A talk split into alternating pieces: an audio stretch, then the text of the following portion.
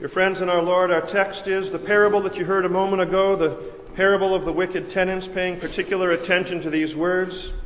The tenants took his servants, beat one, and killed one, and stoned another.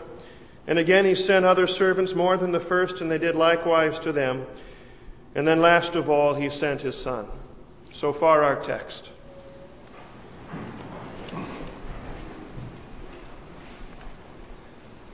Grace and peace to you from God our Father and from our Lord and our Savior Jesus Christ. The writer of the book of Hebrews begins his epistle with these words In many and various ways, God spoke to his people of old by the prophets. Well, the parable today points out the fact that in many and various ways, God's people of old dismissed those prophets and did away with those prophets by which God spoke. They didn't much like the message, so they killed God's messengers. Recall that God sent to them the prophet Isaiah with a message. Because Isaiah spoke against the church and state sponsored idolatry, Isaiah was fastened, tradition has it, between two planks, and he was sawn in half. God sent Jeremiah, who spoke unwaveringly, unwaveringly against sin, calling sin what it is calling a spade a spade, and preaching judgment because of Israel's persistence in it. But he was bludgeoned to death with stones. God sent Amos to curb the greed and the injustice that festered beneath and below the surface of Israel's bustling economy and their bulging geographic borders. But no repentant fruit received. Israel didn't much like the message so tortured and slayed and disposed of God's messenger. God sent Habakkuk to soften the hard and the stubborn hearts of the men of Judah, but they wouldn't listen. Not liking the message, the Jews stoned Habakkuk until he lay lifeless. God sent also Ezekiel to his people in their darkest days. The Babylonian captivity, Ezekiel warned against the worship of false gods. The message rejected. The messenger, Ezekiel, is said to have been strung to horses and dragged through the streets. Of course, God sent also as the last of the prophets John the Baptist, who pulled no punches in accusing sinners of sin, calling them to repentance, and you know what became of John. The message was rejected. The messenger silenced when Herod beheaded this prophet of the Most High, as he's called.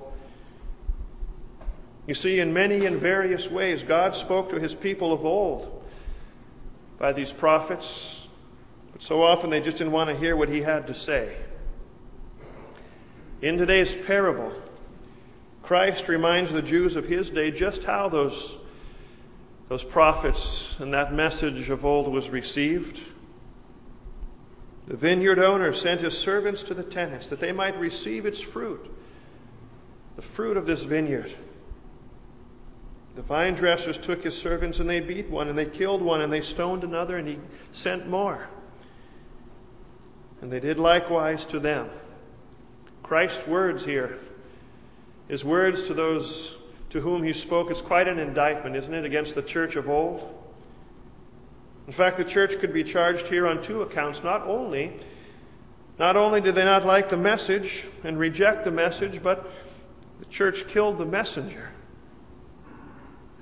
Jerusalem, Christ said, Jerusalem, the one who kills the prophets and stones those who are sent to her. But I want to take you back to the first words of the epistle to the Hebrews the words we began with today because the author wasn't finished in speaking of the spokesman that God sent. In many and various ways, he writes, God spoke to his people of old by the prophets.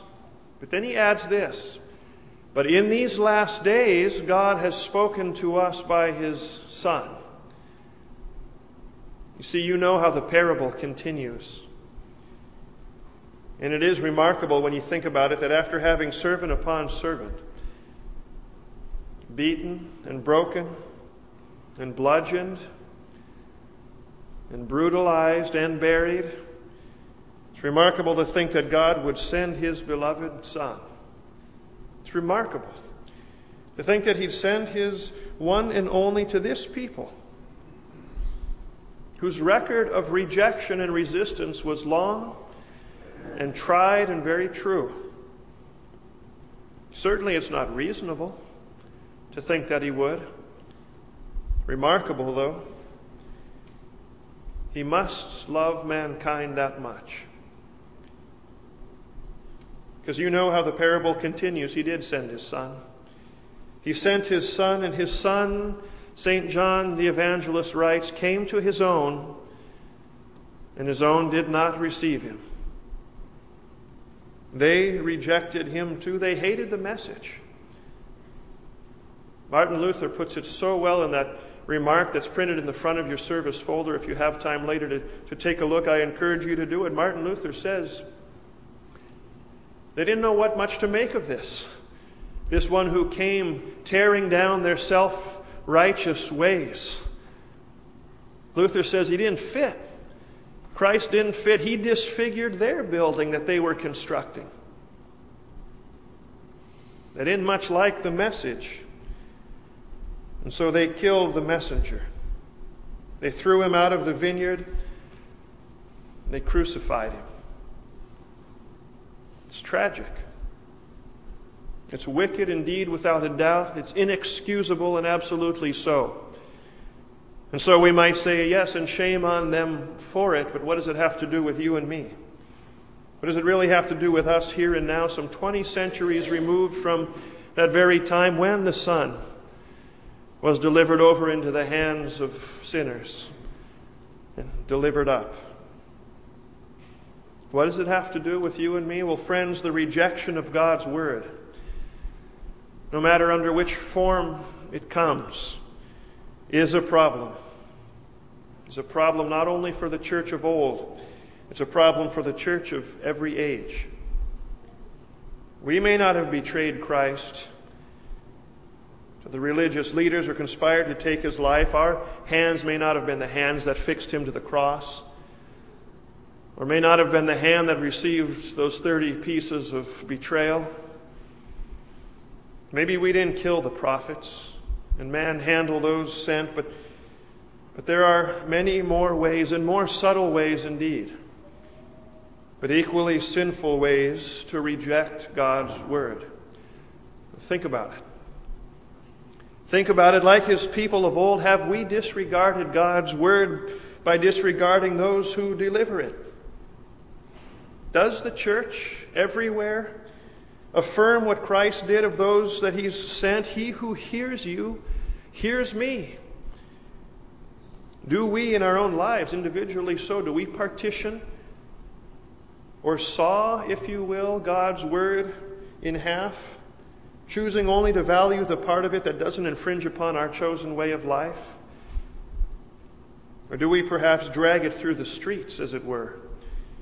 profaning it as ordinary or less? Or do we, like some before us, simply choose not to hear it? Many and various, you see, are the ways to reject the message of that vineyard owner when it comes. And it's a problem, as I say, not only for the church, the people of the church of God, it's a problem too for the leaders of the church of every age as well.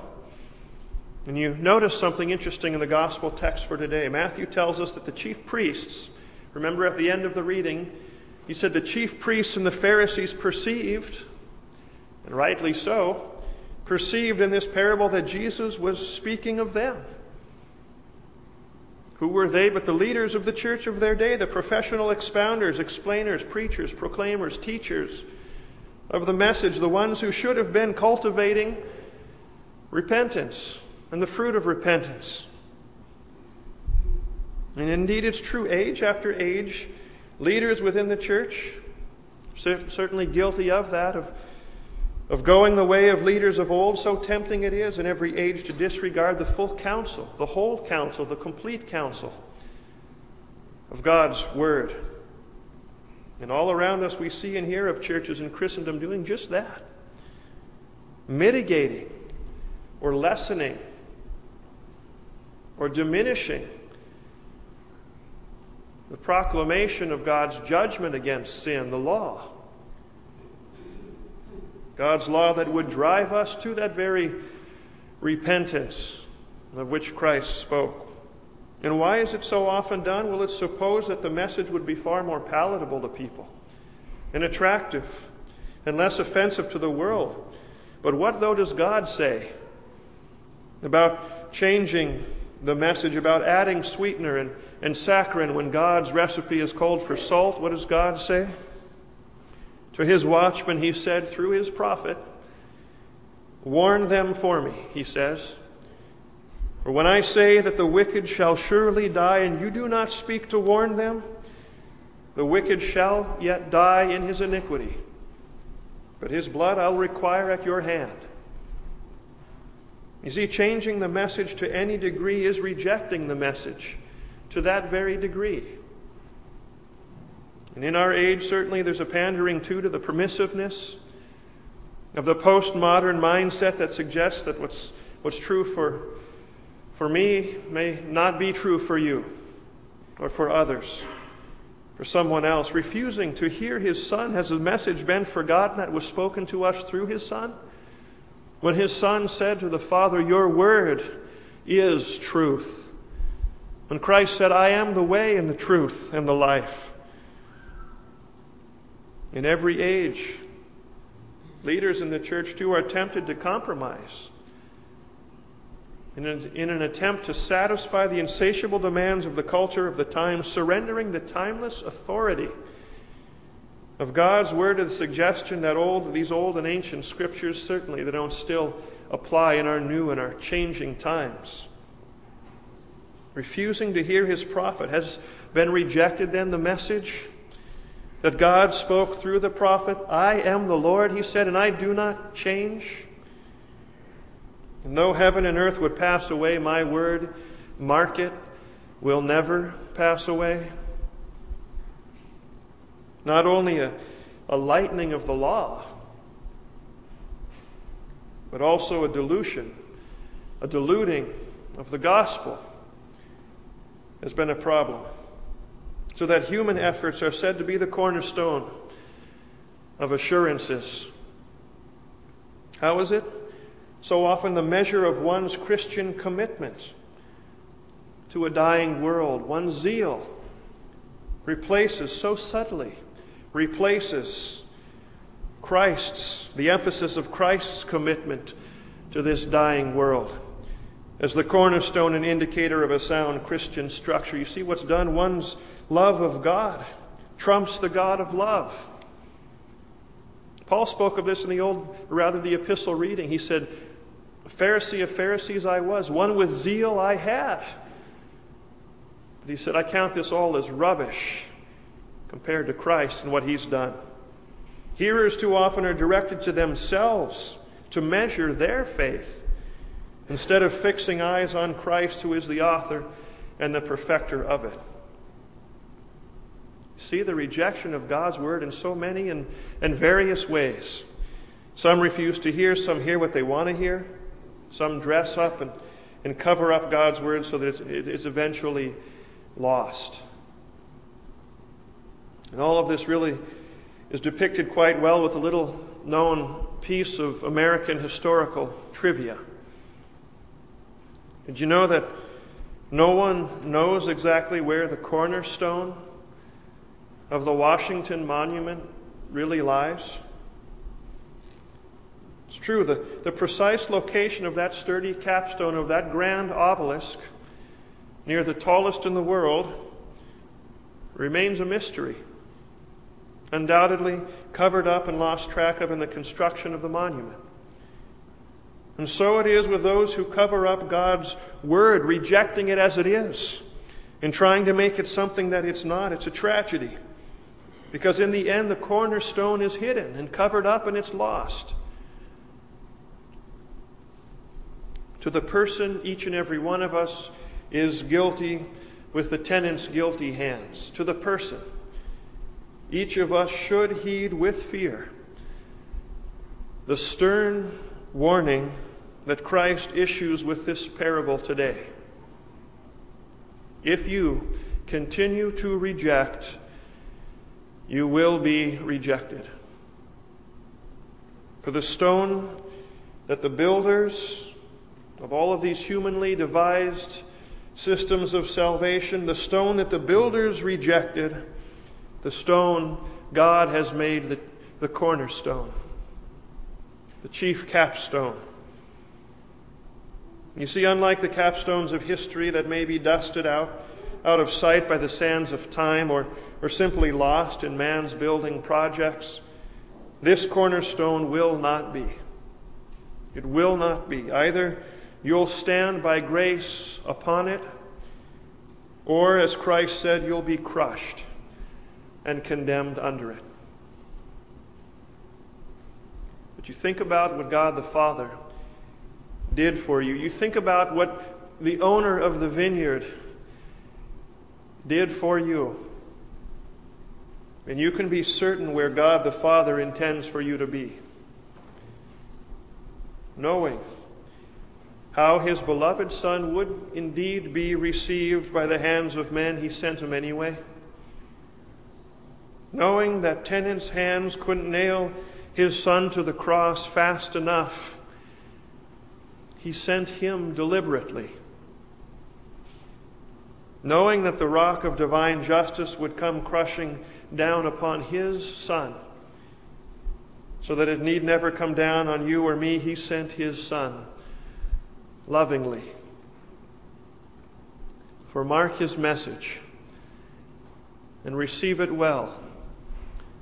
Through the prophet Isaiah, he has said, It pleased the Lord to crush him. It pleased the Lord to crush him and to make his soul an offering for our sin. Knowing what would be done to his son, he sent him lovingly, and the son, the son with equal love for you, lovingly went. Son lovingly went, and, and yet he still comes. He still comes to tend to his vineyard most faithfully, most loyally to us against the tide of human resistance and, and rejection. He sends regularly and predictably a forgiving and a saving grace by His Word, and by baptismal water, and by the sacrament of the vineyard. And that bread and, and that wine, His very body and blood to us. And through these things, what does He do? Forgives us, certainly so, but through these things, He also changes our naturally tenant like hands so that they drop the sword of resistance. They drop the swords of resistance and they take in hand the plowshares that work in his vineyard for the fruit of repentance. Think of what God has done for you, and you'll recognize that by his grace you're resting securely right where he intends for all people to be securely upon Christ, the cornerstone. This is the cornerstone of confidence that God's people of all time and the leaders in the church of every age have had. It's their confidence. It's the cornerstone of confidence that compelled apostles and evangelists to deliver God's word no matter what came of them. Matthew preached until he too was slain by the sword. Mark until he was dragged through the streets of Alexandria. Did he confess Christ? Luke confessed him until he was hanged from an olive tree. Stephen, until he was stoned. Peter, until he was crucified upside down. James the Greater, until he was thrown from the pinnacle of the temple and then beaten to death. Bartholomew, until he was flayed alive, and the list goes on and it goes on. But it does go on and on because these messengers and these confessors of God they knew what the prophets of old knew. And together they share and did share the same life confidence that we share with them and with the hymnist who penned these words that we'll now sing that Christ is our cornerstone. On him alone we build, with his true saints alone the courts of heaven are filled. On his great love our hopes we place of present grace and joys above.